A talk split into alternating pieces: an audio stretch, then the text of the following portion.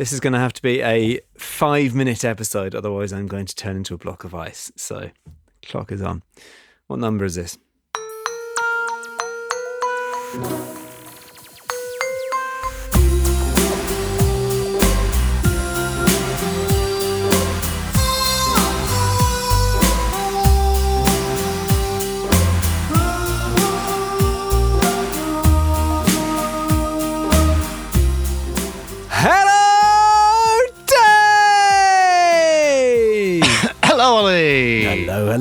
Welcome to Sustainababble 272.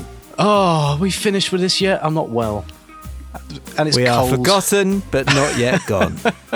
Yes, we are Sustainababble, still just about by the skin of our little skinny cold fingers. We are your weekly friendly environment podcast, ain't we all? yes, All about people and the planet. And why? Just because it's really cold, that doesn't mean there's no climate change, yes? Correct. And what are we going to be talking about very quickly in an animated fashion this week? oh, Yes, there is a slight risk that if this record takes more than about seven and a half minutes, now that I've had to turn the fan off in my shed, I will turn into a sodding polar bear, and not in a good way.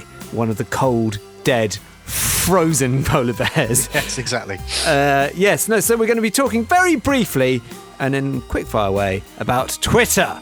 We're going to be talking about that there Twitter. It's been in the news.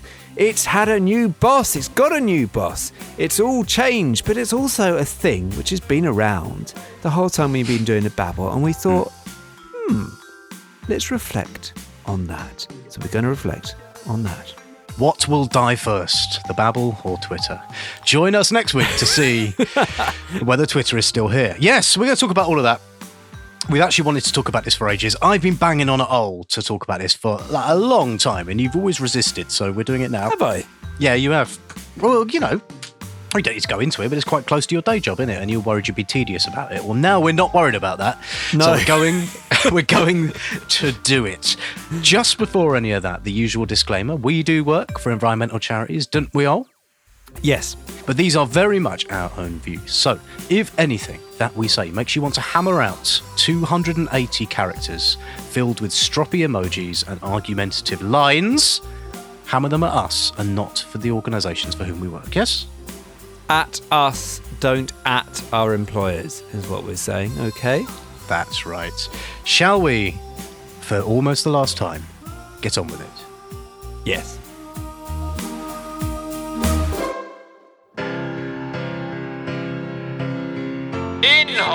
Of the week.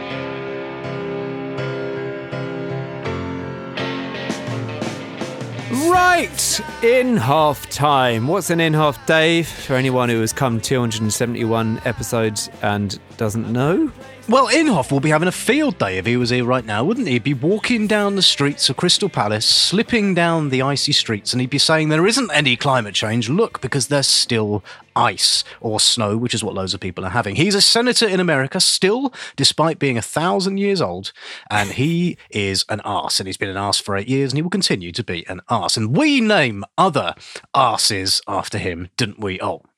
yes, we do. And this week, who is our favourite arse? Well, probably, uh, you know, I reckon as a candidate for arse of the year. Um, uh, this year's had Putin in it. Quite a big arse. Putin's been. He has Putin's got a good claim on arse of the year. Yeah, he's really upped his arse ante this year. Yeah. Putin. Um, it's gonna. I mean, let, let's not rule anything out, but it, I think he's put in a strong performance Yeah. uh, and like consistently. We're go- we're going to need some spectacular arsery for anyone to make a late run for that particular title. Put it that way. Well, it's like bloody Spotify emailing you your hits of the year on the 1st of December.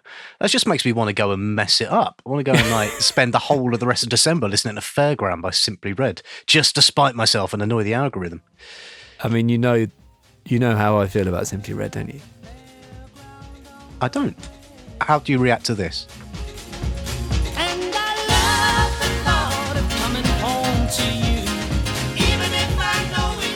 I genuinely think it's great music. But Really? yeah, I think I think Simply Red are really good. What, even this? Yeah, no, I think I I know it's not cool, but I think it's good. I like Simply Red. That's the thing I wouldn't have admitted to sooner than this It is- episode. It is rare. It is rare that I'm speechless. but I think I think 272 episodes in, that's it. I've got nothing to say.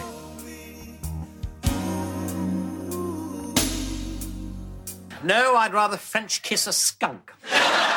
Putin arse of the year, but I reckon running him a close second because Prince Andrew did his stuff before is Elon Musk, right? Elon Musk. Now, now you may. I think we've talked about that Elon Musk on here before because he is, amongst other things, one of the largest ever investors in low carbon technology stuff. Has done more, arguably, than many other people to change the perception of and the market for electric cars.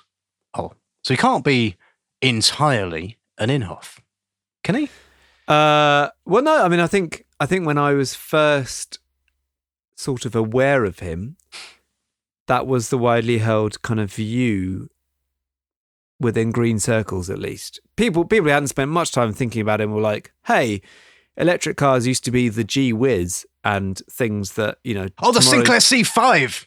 right that Ask your dad. tomorrow's world presenters would fold themselves into uh, and suddenly this guy came along and made electric cars like aspirational and all the rest of it and so he must be pretty cool hey uh, and he did his you know he has come on he has done and you know, he's done some good genuinely pretty amazing low carbon stuff like all of those giga factories um, and Hmm. Yeah, stuff yeah, yeah. problem is he's also an absolute arsehole and that is starting to show. I would be interested if anyone has done the maths on whether or not, if you add up all of the carbon that he's like saved, this is why adding up carbon is stupid, from inventing all them electric cars and stuff, and then you took off all the carbon he's burned from sending rockets into space, rockets whether or not sometimes containing cars let's not forget Right, good, fine, yes, okay. And the construction of aforementioned rockets and indeed aforementioned cars. And if you just did the sort of thing the government likes to do, and we're going to come to this, which is a stupid carbon calculator exercise, I wonder whether or not he is on an on balance mathematically in Inhofe or not. But what he is, oh, anyway, is controversial at the moment because he is ruining everyone's fun. Since his takeover, Musk has fired or accepted resignations from about two thirds of Twitter's staff. If you looked at it as a business, you'd have to say, no, no, stay away from this. But it's sort of like buying a yacht or a baseball team or for a rich person, and this is interesting to him. exactly. So you will no doubt be aware that earlier this year he said he wanted to buy twitter. Twitter was a public company. He wanted to take it private and be boss of twitter. Long boring protracted story later he is boss of twitter.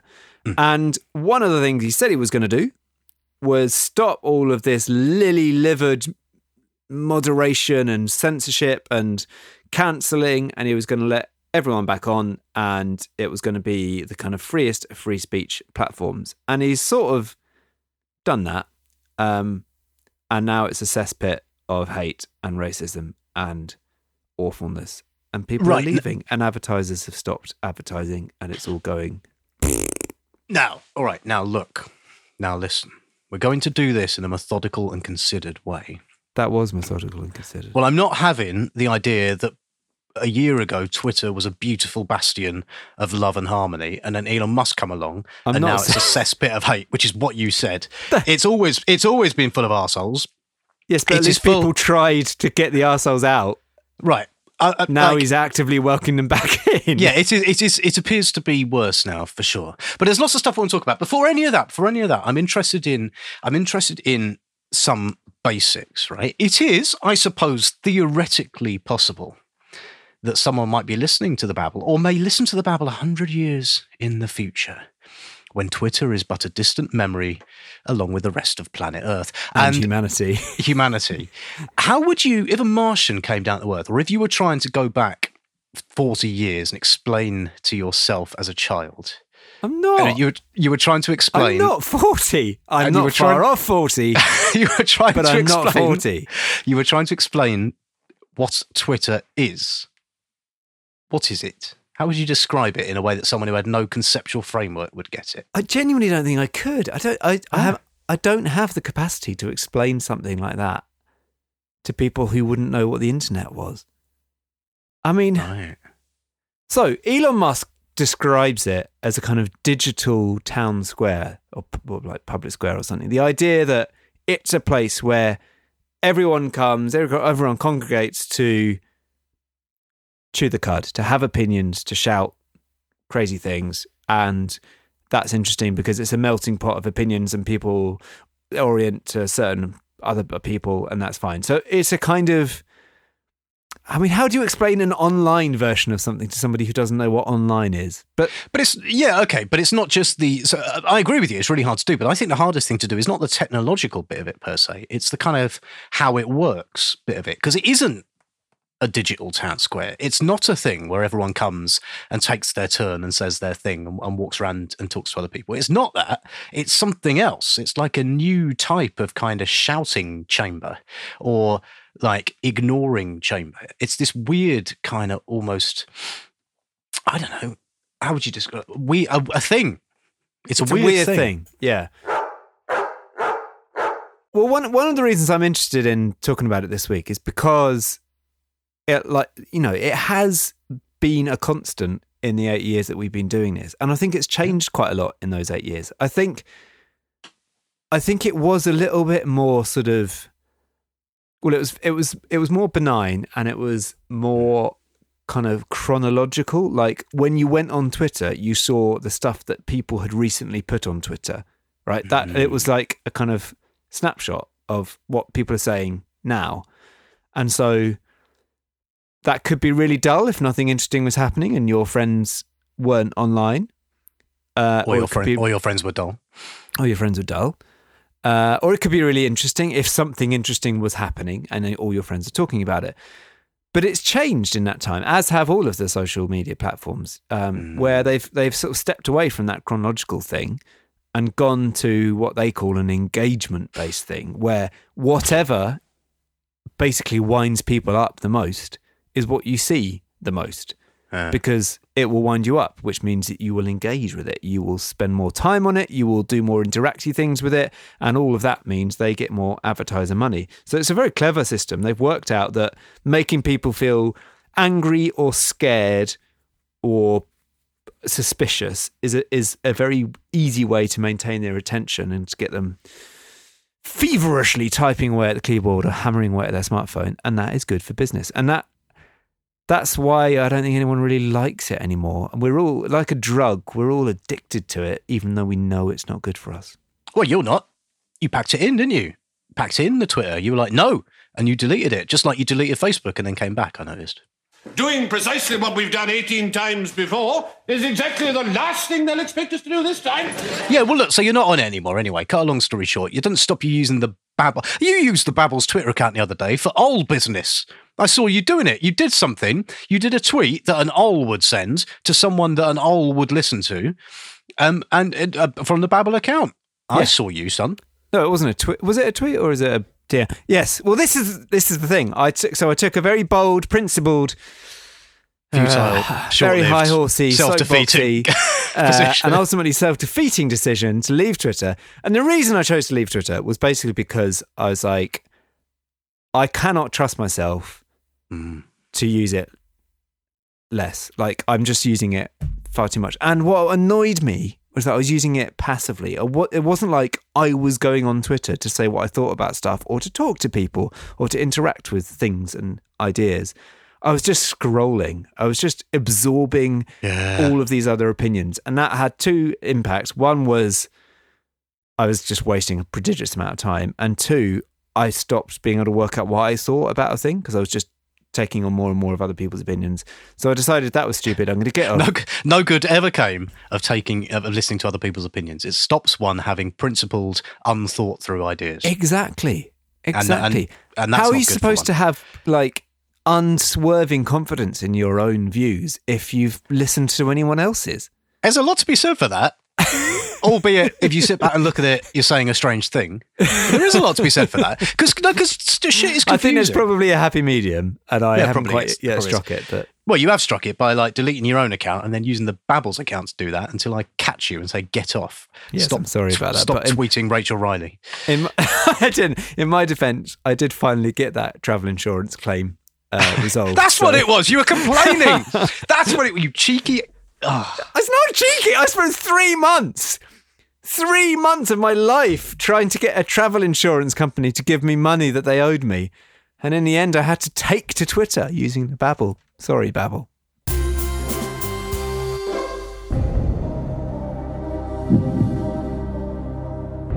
Okay, back a Twitter quick Twitter quiz. I'm interested if you know, and, and there's reasons for these questions. Right, we're going to put Twitter into some context before we start debating it as if it is Jesus Christ Almighty. Right. So you up for a quick Twitter quiz? Yes. Right. As a percentage of the global population, which we have just established is how many? Uh, eight billion and change. That's right. As a percentage of the global population, how many people are on Twitter? Uh, right. So eight million would be one percent. Is that right? Is that correct maths? Or is that 0.1 percent? You, ca- you carry on working out. I'm gonna I'm gonna do my own working out because I don't have this answer, so I'm gonna work it out. Okay, I've I got- think I've got how the many people are on. I think I do know this. It's about two hundred and sort of two hundred or three hundred million are on Twitter, something like that. Oh god, Four maths is gonna be hard. 400 million. 400 million it is. 400 million on Twitter. Yeah, yeah. Okay, so fifty percent, five percent. Oh, that can't so- be right. Hang on. Oh god, is that five percent or 0.5 percent? No, it's five percent. You've done that in your head. That's very impressive. Five percent Thanks is the much. correct answer. Yeah, yeah. Well, technically four point nine five percent, but well, Will you will you give me five? I'll give you five. I'll, Thank yes, it's five percent. One in twenty of the global population is Well, hang on a minute. Hang on a has minute. ah, hang on ah, a minute. Right, hang right, on a minute. well, right. exactly. There are more accurately 396 Twitter accounts, Hmm. which, given that you and I, well, until recently, both have accounts and there's a Babble account, means you can immediately get rid of one of those. Yeah. Well, do you know what happened when I deleted my account? Because I properly deleted my account, Uh, and then you what? What? well, what happened is that immediately a bot took it over, and then promptly got banned. This is because this was all pre Musk, so there were still. Um, I didn't know that. yeah. So there's little, little bo- bot all going around being racist and stuff or something. I don't know if banned it did anything, but because somebody said to me like, "What did you do to get suspended from Twitter?" I was like, "I didn't get suspended from Twitter. I just deleted my account." And so it used to say this account no longer exists, but now it says this account has violated Twitter's rules or something. And what? And, it, and a bot took it over and, uh, and immediately This is all was fun and even games. more of a dick than I was on Twitter. It's all fun and games, lol, ruffle, until you go for it, start applying for jobs, I know. and they check out your social media history, and they see that you've been banned from I'm everywhere. slightly worried about that. yeah, that's not good, is it? no. Now you're getting nasty. Anyway, it is yeah. So, so at least in principle, there are, but of course there isn't. And in fact, it's estimated there are actually only there's half of that is actual people is the estimate. I'd be amazed if it is that many. Given like so look what's going on at the moment in the UK, lots and lots of strikes going on. And one of the things that's gone on is there has been a very obvious and organized kind of bot campaign to try and discredit train drivers. So it's like there's a fake tweet that says, um, cards on the table, I'm a train driver and I earn £75,000 and ba- blah, blah, blah. Basically, I don't support this strike. And if you search for that form of words, it's replicated thousands of times, exactly the same tweet, all by all of these apparently real people, and it's obviously not real people; it's bots. So that indicates it's one example, rather, of how many people are fake on Twitter. Say, what what is a bot? It's a simulated human being. Uh, well, it's not simulated human being. It's a little It's a- robot sitting there with its laptop open. Well, to an extent, yeah. Like there, you will find on the internet pictures of of f- sort of farms where you have like hundreds and hundreds of smartphones all hooked up uh, to stuff. Each What are they growing in these farms? Um, bots. They're sort of similar. I don't know how to describe bots. Obviously, I don't know how to describe bots, but it's fake profiles. Profiles made by computers rather than made by humans. So who's doing it? Who's doing it? Who's who's doing fake? Who's doing fake? Who's doing fake bottery? some organized people are doing fake bottery. So there's been lots of reports about like Russian influence on uh, elections using bots. So, you know, you create the impression that there is um, a much greater opposition to policy X or politician Y by setting up all of these bot accounts to say silly things. So malicious, malicious people or bots, but somewhere there are people are making it look like things are widely held views that are not.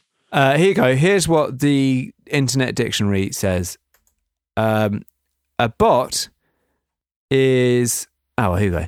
This is what Wikipedia says. An internet bot, web robot, robot, or simply bot is a software application that runs automated tasks over the internet, usually with the intent to imitate human activity on the internet, such as messaging, on a large scale. Which I think is, you'll agree, exactly what I said. I like big butts and I cannot lie. You other brothers can't deny that when a girl walks in with an itty bitty waist and a We've established what a bot is. In the UK, uh, this data is as of the end of October, by the way, on the thing I just found that may or may not be statistically robust. As of the end of October, in the UK, what percentage of actual humans that use Twitter are estimated to be men? Oh, that's a good question. Well, given that it's all about shouting and bullying and sort of unsolicited opinions, I'd say quite a large percentage. You got? 65%. Ooh, six, 60%. Well, 50, 58 and a half in the UK. Now, that is, uh, that's less than the global figure. The global figure is 70%, which means there is a greater chance that co- companies do that sell stuff to men are more likely to use Twitter than companies that sell stuff to women. How about that? Oh, Ah, there you go. Um, yeah, I mean one one of the things that has been awful about Twitter for a long time, don't know if it's been this way since the beginning, but certainly for a long time, is the rampant misogyny on Twitter. Uh, The extent to which female public figures, female politicians get way more abuse and horrible, horrible. I mean, all abuse is horrible, but like really nasty, sexualized, violent abuse or misogynistic abuse. It's just, it's just gross, isn't it? And it's very difficult. I don't know. I've never been subject to any nastiness on Twitter. Have you? only from you. Right. well, there you, there you go. So it's quite. I think it's sometimes quite difficult for men to appreciate how bad it is for for women and also all sorts of other people. You, you know, men who use, well, me who uses Twitter, occasionally someone will call you an arsehole and you'll get into a slanging match. And occasionally, indeed, one might call someone else an arsehole. But that's not what we're talking about here, right? We're No. talking about, in fact, a, a colleague of mine announced that she is quitting Twitter because of the uh, just racism is on the rise and just the horrible racist res- response to something. She's had enough. She's off. I don't blame her. Um, Right. Well, Yeah. this is this is the thing I did want to talk about. So, firstly, for your colleague, that's shit. I'm sorry, but also sounds like a good shout to leave, though you shouldn't be forced to leave. But you know, sad though, isn't it? But yeah, okay, it is. yes. Yeah, it's very sad. Yeah. Uh, but that is why uh, Elon Musk is in Inhofe Corner because in taking over Twitter, he has positioned himself as a free speech champion, and he said, "Right, you can come on here, say whatever you like. That's how speech works." And what has happened, and you saw it like the moment he took ownership, you saw people running what they called censorship tests. So they would be tweeting as much racist, homophobic, any think of a thing that's shitty, and they'd be tweeting it uh, to see if it got taken down and see if they got banned. And what's interesting ish about that is that they are now lumping climatey stuff into it, i.e., climate denial.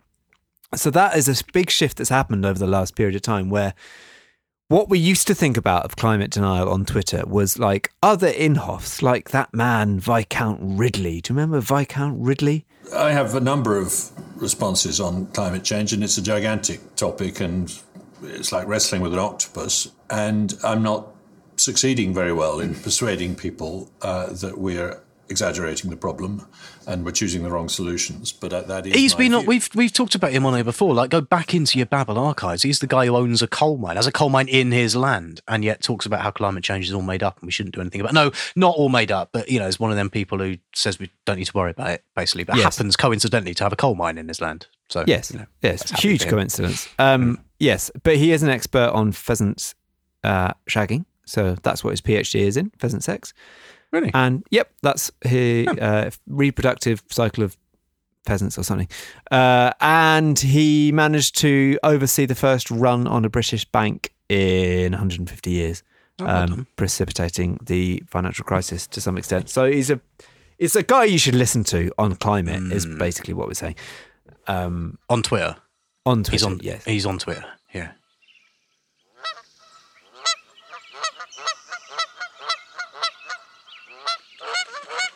But this is so. This is a thing that that greenies on Twitter used to get across about was like, oh, there are assholes like Matt Ridley saying bad things about Mm. climate, as in saying things that aren't true or whatever.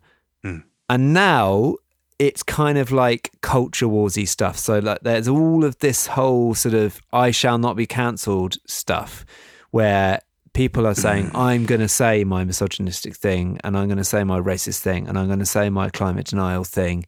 And it's all part of that kind of alt right, kind of toxic masculinity playbook now.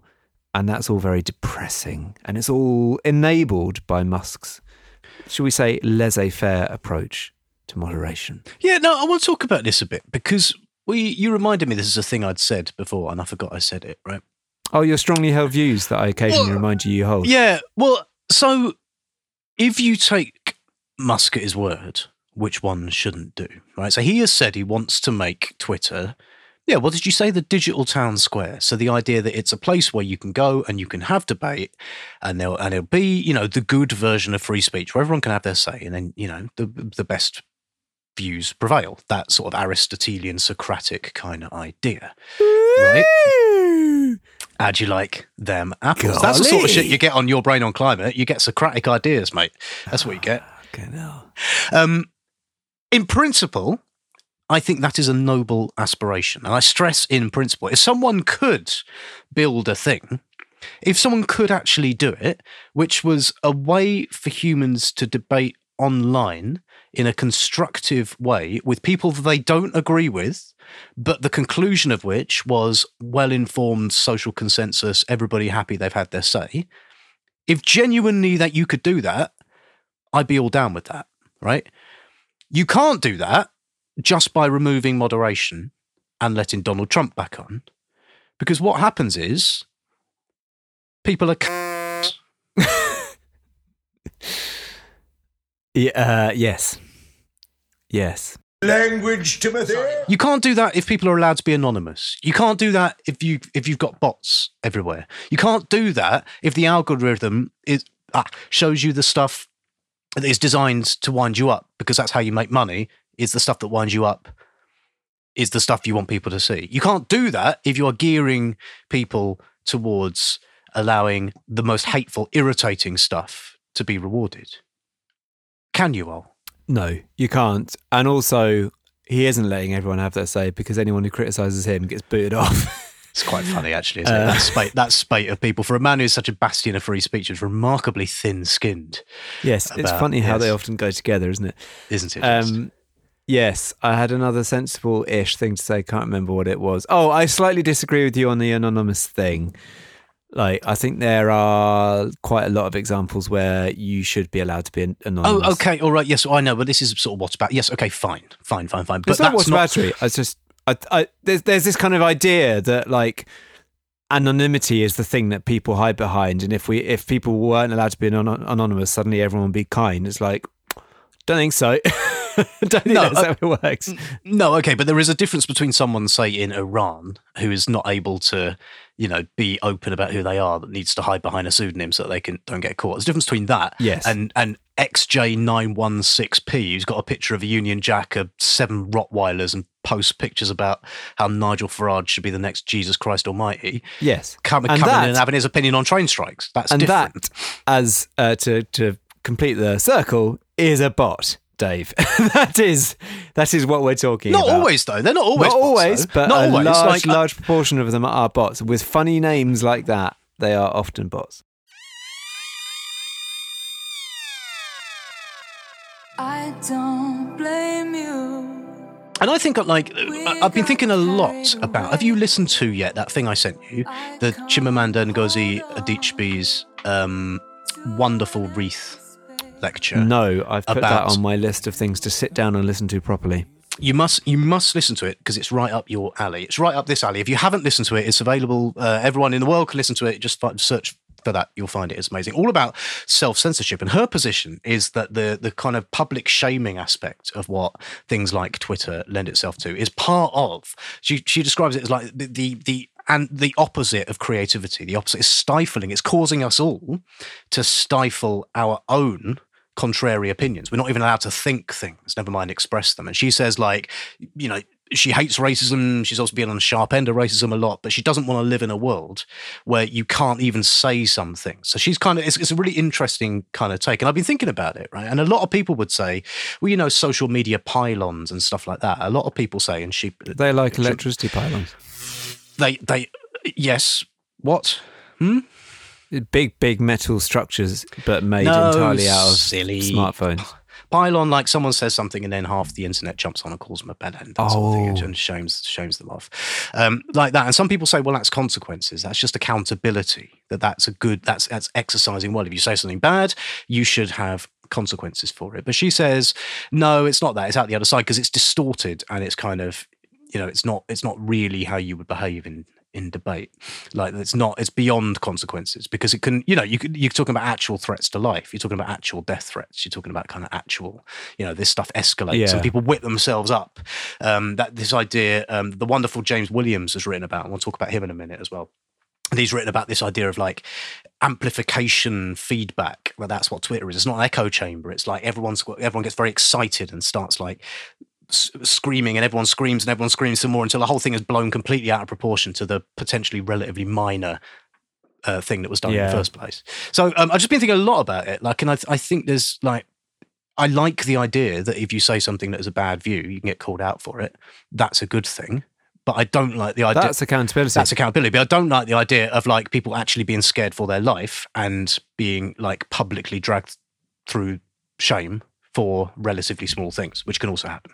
Yeah, exactly. I, I think there's a lot in that. And uh, the wonderful, oh, I think he's wonderful, Graham Norton did a thing about this the other day where, you know, sort of addressing this idea that is held quite strongly among basically kind of quite old blokes, mainly, not exclusively, but quite old blokes, uh, sort of who are, are of the view that you can't say anything anymore and like, you know, they're cancelled. And he's like, no, that's that's not what's going on here. What's going on here is that in the past, you didn't really have any accountability. You could you could say things without any accountability if you were in a position of like extreme kind of structural privilege, where you know you were a John Cleese type person and you got to go on the BBC and say whatever you liked, and people who disagreed with you from a different background didn't really get you know much recourse of that. And is that what's going on now? Is that if you say something which is you know let's be charitable and say times have moved on, but people like that haven't necessarily. And if you say something which is out of whack by that and people disagree with it, well, that's accountability. That's not cancelling you. That's just accountability. So I think there, it like if that was how it worked, that it was all Yes. quite civil and you know and reasoned, then that would be good. But what happens is that yeah, exactly that that pylon thing is horrible. The pilot, and this is what I mean. Like, this is why you can't have with with a site that works like that. Basically, does you can't have what Elon Musk ostensibly says it's going to do. You can't have like a civilized kind of place for free speech. It don't work like that because humans get all excited because we're not supposed we're not geared up to use Twitter. It's only yesterday, evolutionarily speaking, we were throwing poo at each other from tree branches. Like we're not designed to experience what everyone thinks all at once, really loudly. Like you say, it, it discombobulates one. Everybody's marriage is falling apart except ours. See, the problem's communication. Too much communication. partly, you know, possibly I didn't recognize it as that, but I think that is probably why I left. I just felt I was like, I, I think I'm just overwhelmed by it. I don't I don't know what to do with all of this information anymore. It's like when you it's like when you go into a supermarket and like you want some bread and you go in there and there's like shitloads of different bread you can have. And you just go, I don't want all of that. I just so want someone to give me some bread. sometimes like sometimes there are just little windows into your geriacity, if that's You I just want things to be simple. I don't want choice. I want bread. yeah. oh, if we had more time, I'd make you up a t-shirt, and that could be our new Babble t-shirt. Oh, Dave, look, it's a complicated world out there, mate, and you're doing very well. You're doing very Don't you well. ever think? Don't you ever? No, I'm going to talk about this. it's ah, my podcast. I've only got a few more episodes. Don't you ever go into a bookshop and look at all the books? I went into Foyles in Charing Cross Road, massive, massive bookshop, and there's a place where you can stand and you can see like almost five floors of books all at once. And don't you ever look at like all those all those books, each one of which contains like a hundred thousand words, and like each one of which is the life work of someone and the pride and joy of someone. And don't you just think like that's too many books? I do. It's no, I too do. many books. I do. I just do want a book to read. I don't want all that. Because there's somebody, there was a thing, there was a thing that sort of quantified how many books it's possible to read in a lifetime. Not like, many books. and it's not like even for people who are like avid readers, you know, let's let's say you manage two books a month. My mate, my Right. mate Tony, my mate Tony is an avid reader. He's one of them people who, um, who like posts a list every month of the book that he's read, and normally there's about seven books on there. So he gets through. Yeah, yeah, he reads like Wow, okay, obsessive different- reader, different Yeah. level. But even so, even so, what's that like? Uh, Eighty a year. Call it hundred to be charitable. So in your lifetime, if you live to be eighty, you're going to do 8,000 books. Eight thousand books. Well, let's knock off a thousand because let's let's assume he's not getting through War and Peace when he's naught to one. Uh, yeah, exactly. And there are gazillions of them about. So I do I do share that sort of like, oh god, how do I know that this is the right book to read? Uh, and as a result, don't read any books. Which, for anyone who has been my, my, my manager at any stage in uh, my working life, uh, won't be a surprise to them because that's exactly how I approach difficult questions. How do I know this is the right answer? How about I don't do any answers? Hello there, my name is Kryten 2X4B523P, such a jerky middle name, and you are listening to Sustainababble.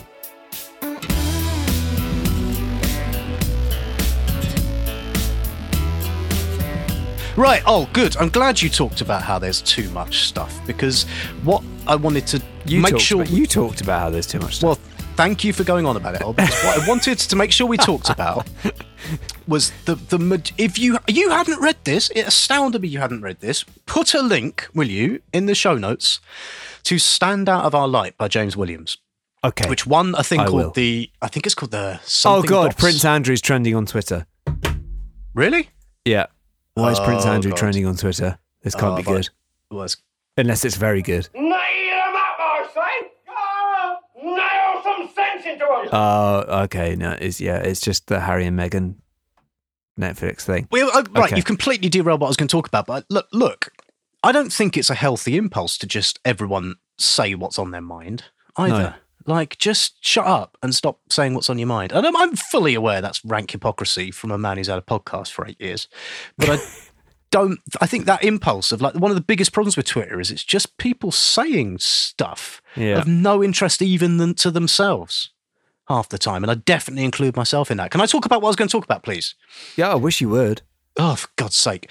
Go and read Stand Out of Our Light by James Williams. It's small, it's a free ebook, although you can give some money if you want. An amazing thing. He says the problem with stuff like, not just, but stuff like Twitter is threefold. He goes, it's look, there is the thing everyone, the stuff we've been talking about in here, which is about like distraction, right? About how it just kind of, the thing is designed to be a time sink. It is designed to make all miss deadlines. It's designed to make all sleep badly at night, right? It's not an If, accident. if at all.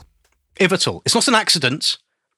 The doom scrolling thing is designed. This is like, and he makes this wonderful point in there. He goes like, you know how like people go, oh, I just need to exercise some self restraint and it will be fine. It's like, yeah, but what you were dealing with is a thing, a machine of unspeakable power designed by some of the cleverest psychologists Yeah. in human history that Yeah, is designed to make you not do that. You are fighting that every time, right? This So- is a point. This is a point I make repeatedly in my non-podcasty life. It is one fallible human brain, right, versus the best computers and the deepest pockets and the best behavioral scientists around. all, all of the stuff, all of that really basic stuff about the chemicals in our brain and what gets them going is exploited by people with vast amounts of money and much, much bigger brains than you, right? So don't beat yourself up if you're doom scrolling all night. It's exactly what they want you to do. Anyway, that's not even really his point, right? Because he says that that's the that's the sort of the obvious problem of this stuff. That is, if you like, problem one, right? But problem two is it starts that starts to have the more time you are spending twatting about listening to what people are saying about what Meghan and Harry are saying about something, the less you are thinking about like, what do I want? What do I want to be paying attention to? Do I want to read that book that's been sat there? Um, do I want to be engaged in this? You kind of just it just takes you over, and you're not doing the things that you actually want to be doing. And like that on a sort of click by click, scroll by scroll basis, right?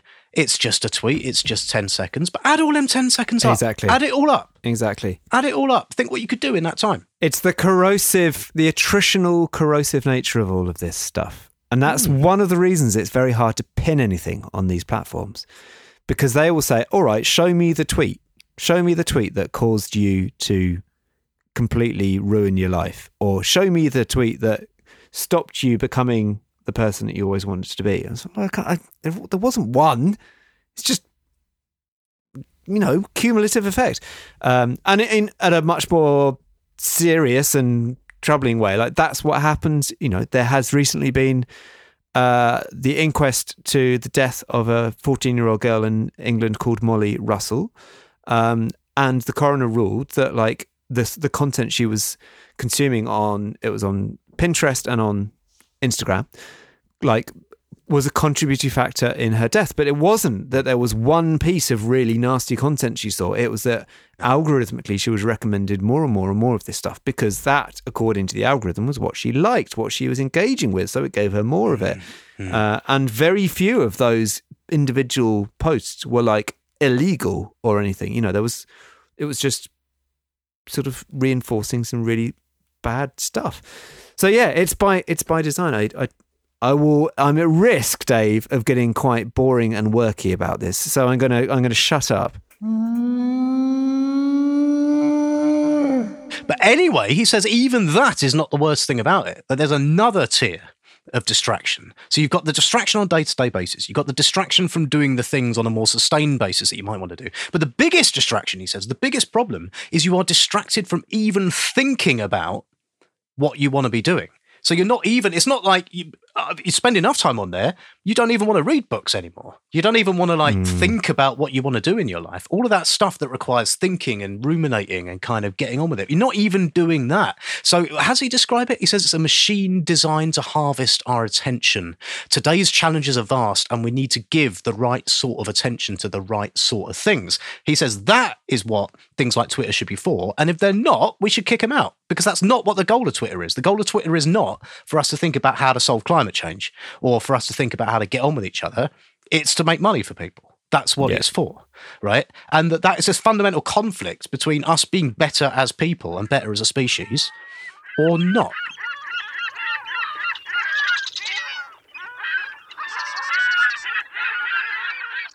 There is some good stuff, and I don't want to be all like it's universally awful about it. Like I have Well, of actual course, you know, friends. It's like, that's so, it really annoys me. I was sat in a meeting today where people were saying that, and I was like, well, look, Uh. internally, obviously, I said this. Externally, I just nodded and agreed. But of course, it's not all bad. Because otherwise it wouldn't exist. It's a bit like drugs. It's like if if if the thing about drugs was that you only had the horrible addiction, the ruin, financially ruinous thing, and like the dreadful physical consequences. Like I don't think people would do drugs. They do drugs because drugs are fun, and like obviously No. there's a good thing about Twitter. But it's not just that. It's not. I don't just mean the dopamine hit of it. I mean, like, it's like it does some good in the world, right? Like it is. It's from capable social- of it. It's very Yeah, and it- powerful, and you can be used for good or bad. Yeah. It could be used for, like you say, you can organise demonstrations on it. You can do things like the Arab Spring. You can, you know, uh, particularly in places where it's very hard to get a voice heard, it could be useful for that sort of stuff. I have friends that I have made off of Twitter. The Babble has been able to get millions of listeners as a result solely I think it's billions now. I it's billions, yeah. Every single Twitter account has spent most of its time tweeting about the Babble.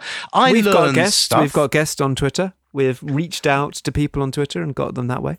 I would say it probably is how I find out by following what people like, say, friend of the Babble, James Murray, has to say about something. That's like, you know, you, you can find out what people you trust think about things. Which is a thing good. I've missed since I left Twitter. I will admit, I I definitely don't know as much about what's going on. And genuinely, and I don't want to be a prick about this, but like, it is good to be able to see what Matt Ridley and James Delingpole and people who think like that think. And It not is. even for the reason that you might think, which is so you can destroy their argument, but just you need to know what people who are not you think about the stuff that you think. You need to know that. Right? Yes, yes, that is all, but- that is all that is those are all things you could not have done on your own terms anyway. No, that's 20 years bullshit. That's bullshit because It's not bullshit. No, it is bullshit because one of the things I have done as a result of spending slightly less time on Twitter is watch more telly. Now, before you say that's not a productive use of my time, quite a lot of that telly is things like Newsnight, where people who I disagree with come onto Newsnight and say things that I disagree with. But I'm like, well, that's quite interesting. I hadn't heard that. So, uh, no, this idea that only Twitter has provided a platform to alternative view, like bullshit, you know. Just switch off your television set and go out and do something less boring instead. Sitting at home watching TV. feels to me that at some point humanity is going to invent a way to do it properly, but it isn't any of the things on the table at the moment. I don't think it's that bloody Mastodon thing. Like we got, Are you it's on quite Mastodon? funny. No, I'm not on Mastodon. it's Yeah, like you need a PhD in I- I computer like science to work too it out. for it. It's too I- complicated. I, need the excuse not to do it. I also, I, I- if I understand it right, I think Mastodon is only going to decrease the number of voices that don't agree with you that you're likely to see, and I don't think that is a good thing. Like I want on Twitter, I reckon half the people I follow on Twitter are people that I, at the very least, are not rabid greenies like me, right? Yeah, and I, yeah, I yeah. don't think it's a good direction for social media for us to just make our own little bubbles. Where Is that how Mastodon works? I re- I- genuinely don't understand how it works. I'm not on it. I, I, so. Probably not. I'm- I'm sure people will write in and tell us. Probably not. But you basically have to choose, at least the way it's set up at the moment, you have to kind of choose a tribe, basically, a server that you're on. So, like, there's, for example, there's like a climate justice one, and you join that. And it's not like Twitter in, in that, like, you get to see all of the views anywhere else in Twitter. You have to kind of actively seek. It's some. It's different anyway. I mean, I don't know because you seem to require a PhD in computer science even to set an account up, and that's it. I don't have that, so I'm out. As you're But like- mashing at the keyboard, index Bang, finger, bang, bang. index, Yeah, yeah. type, Exactly. type, type. anything that makes us scream at each other more is bad, and anything that makes us not hear views we don't like is bad. And those seem to be the two models for social media that are being kicked around at the moment. Yes, I think I think that's probably right. And it's the screaming at each other bit, which is the bit I find I think most troublesome because Dave, Get enough of that off of me. I get enough of that off of you. Although, thank God, not for much longer. You think Are I'm not going gonna scream at you each other? anymore? Yeah, I'll just call you up on a Thursday night and scream at you. I call you a knob for an hour and then die off. I think the people in this country have had enough of experts No, I am to be a terrible, terrible hippie for a bit. Uh, the thing that worries me is that as things get scarier and worse in terms of the physical changes to the planet and its atmosphere and the all, and the all, um, and the inevitable reactions to that, we need more of empathy and compassion. Oh, And on. I'm playing the Simply Red Empathy and Compassion music. Thank you. Thank. That's just perfect. Thank you. Um, could you just play that quietly throughout this episode.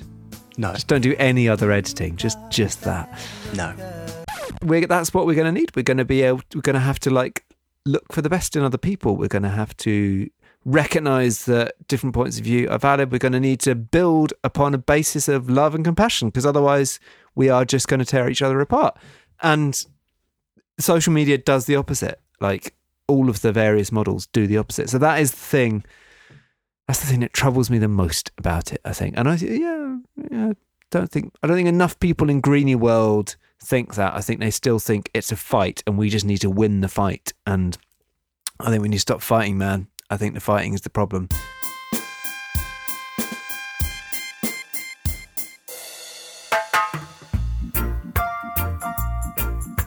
Final thing, Dave, is a question I hmm. wanted to ask you because I remember, I remember a time long, long ago, you were asked in a worky context what you made of Twitter, and you stood up and you eulogized about it. It wasn't. Did Dave. I? You. Uh, that's not quite the right word, is it? Anyway, you were you were very emphatically positive about it, and you said it had transformed the way you work, and you were, you know, just saying it's this incredible, brilliant tool. And I just wonder, looking back on the last eight years, what you feel about like Twitter in a worky context, Twitter in a climatey context, Twitter in the sense of like helping you do your job and stuff. Like, has it been good, meh, or dreadful? Well, I've got no counterfactual, have I? I don't know what it would have been like otherwise. It has definitely, like, it is true. It's dramatically changed how I do my job. Because we, were- you know, we're the generation that started off campaigning when there wasn't a Twitter, and then as we got into campaigning, there became a Twitter, and so like we got to actually start. We were that people are starting to use it kind of for the first time. Do you remember the the kind of kerfuffle about like we need to we need to send a tweet now, and it was you you would then go a pro through a process of getting 15 people to try and write the tweet and another 20 people to try and sign it off and it's like I think we've misunderstood Twitter guys I think I Yes, think was a- that's how it works There was a process of adaptation to the speed of the information superhighway that I think took, took a while. Very much, very much survival of the fittest. That wasn't it. Um, it had. I mean, you know, we we were able to do things like talk directly to politicians on you know things you could never have done before. Yeah. talk directly to journalists. All of this stuff that did. You know, you were able to kind of have some have some stuff and get it in front of the people that you wanted in a really interesting way. If you were prepared to be creative and a bit interesting or have something different to say, you could have thousands of people who thought like you, who were interested in what you wanted to say, to whom you could broadcast stuff and they'd see it straight away. Those are things you couldn't do before. And they did change how, I think, particularly for our sort of generation who sort of remembered that wasn't the case, they did change how we did our job, i.e., we did a load of stuff on that. Whether or not it's maybe better at my job, I don't know. I mean, I don't do so much of either Twitter or that sort of stuff anymore. So I don't kind of, I don't kind of know. I don't think nowadays, anyway, it's how you get real change to happen unless you want to get shrieky about something. But even then, government's just approved, we haven't talked about this, government's just approved a coal mine. Um, we've been talked about this before, back in episode 192, we talked about this, we banged on about it for ages. it's a People on Twitter getting upset about it. They've done it anyway. It's the perfect, it's a perfect metaphor.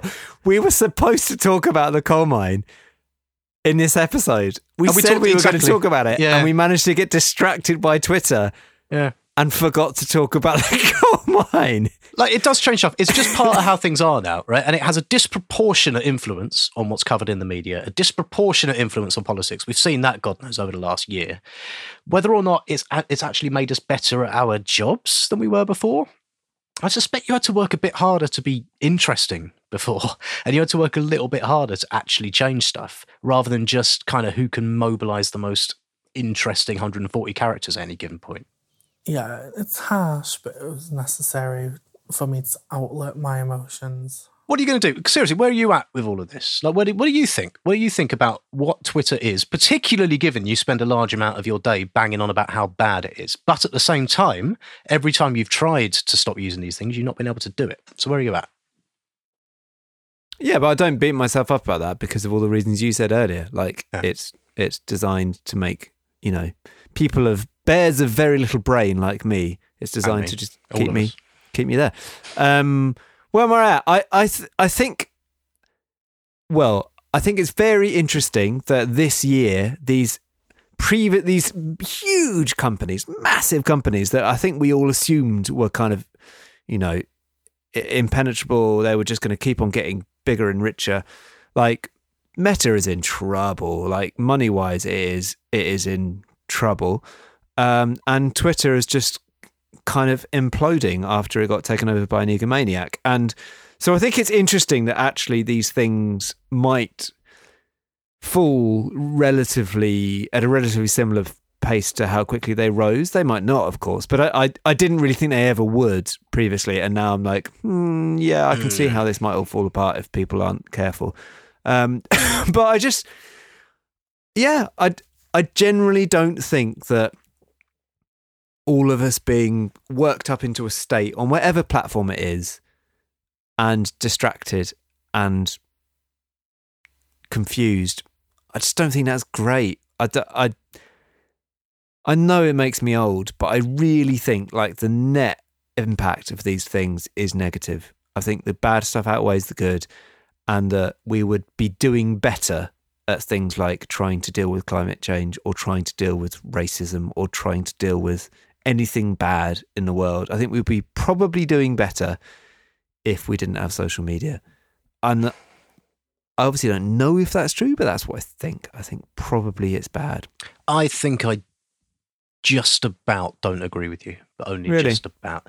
I think that the scale of the social response that we need and the everything response is so big you need something that is capable of doing it rapidly. And I can see that social media is every bit as likely to make that not happen. But I don't you need something that allows us that allows ideas to ripple around the world really quick. And in the absence that, that, that social media is kind of all we've got at the moment for that. Mm. And so I'd rather we got one that worked. I don't th- like. I don't think this version of it, as discussed, Okay, is fine, yeah. particularly helpful. But I think the idea that if we just turned off the internet, we'd solve climate change. No, no, which no. is not what you said. That's not what I said. And But- I, but there I are some totally people who think- yeah. I think there are some really fundamental, like design features of these platforms that we've got at the moment that need to be deleted. And I don't really know what you need to replace them with, but you need to replace them with something better. And I think there's yeah, there's no reason why you couldn't have some really productive, helpful, useful social media platforms, but we ain't got them at the moment.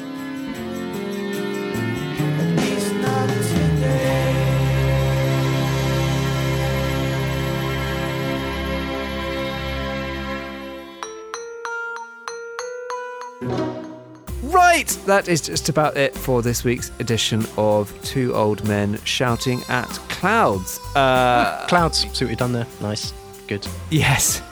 Yeah. Yes. Uh, thank you very much, Dave, for babbling uh, as ever. Thank you very much to Dickie Moore for the music that begins, ends, and twinkles this podcast, and to Arthur Stovall for the logo that adorns our stuff. Have we told Dickie Moore and Arthur Stovall that we're stopping? We ought to No. tell them. No, but before we start saying, have we told Dickie Moore and Arthur Stovall that we're stopping? You didn't tell Arabella. Yes, I got in trouble about that. Yes. Well, there you go. Here, a perfect illustration of how our minds are warped. I decided that I, it was important that I make an announcement to my Facebook friends that Babble was going to Dignitas, and in the process, my actual family were like, "What? Did you not think you might tell us?" And there you go. Yeah. There you go. So sorry, Arabella. Thank you, Arabella. Thank you, Arabella. Sorry, Arabella's mummy and daddy. Thank you, Arabella's mummy and daddy. And sorry, Arthur Stovall. We shall be back next week for our penultimate episode. Oh, with an extra special guest. We hope. We hope it. We hope it comes off. So Yes, fingers crossed. Hopefully, That's fingers fingers crossed.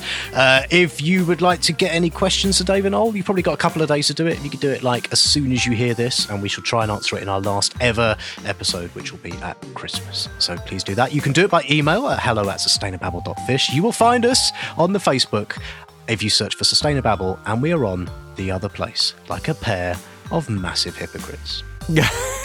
okay. Thank you too to everyone who has, uh, to my great surprise, responded with generosity to Dave's Begging works. His shameless, shameless begging. You lot are much, much kinder than you need to be. Um, It's not indeed- begging. It is begging. It's It's not- grubby. it's, it's not- grubby. It's self-serving. It's, I, it's beneath you. Not many things are beneath you, but this is beneath you. All I was saying, and I will say it again, is we're no longer asking for Patreon support because we're about to put the Babble in a bin bag with a brick in it and put it in the canal because the Babble has started to shit itself. so we're not asking for Patreon support anymore, but if you've always thought all this time, oh, one day I'll give David Lowell some money, go on to patreon.com slash sustainababble and do what loads of people have done and just give us a one-off thank you. It'd be a lovely thing to do. The Babble has never quite paid its way despite the generosity of all the Babble army, and it's just a lovely gesture. If you want to do that, we would be grateful. And we are massively grateful to the people that have done that. It has warmed our cockles. Thank you. That's not begging, is it? It's begging. Uh, right, what are we what are we doing? Oh, thank, That's it. Thank you to the people who have obviously. Uh, yeah, that's it. Uh, still time to give us a review on iTunes or other podcast mediums of choice so that people can listen to the Babble in perpetuity. Um, Thank you, thank you, thank you, thank you to person who emailed us about um, being a farmer. Uh, that person who they that was a, a message on Facebook. Ironically, uh, yeah. Thank you to them. I haven't replied. Sorry. Thank you. Also, there was someone who emailed. Was it an email? Anyway, someone got in touch saying like they work in governmenty place. Oh, yeah, yeah. I just thought that was a really lovely message. So thank you. I yeah, they well, they remember who it basically said, you know, the, the gist of it being they work in government, as do loads of other people, and you know, it gives succor to the people who have to do this shit for a living inside government every day. So thank you very much, and we we hope that whoever you are, the Babble gives you a little bit of succor. Yes, quite. We really must go. Um, not least because I am very, very cold in this shed. Very, very cold. Okay, will there be time for a joke? There'll be time for a joke. Join me in a should minute. think so. A joke. Okay, bye. Bye.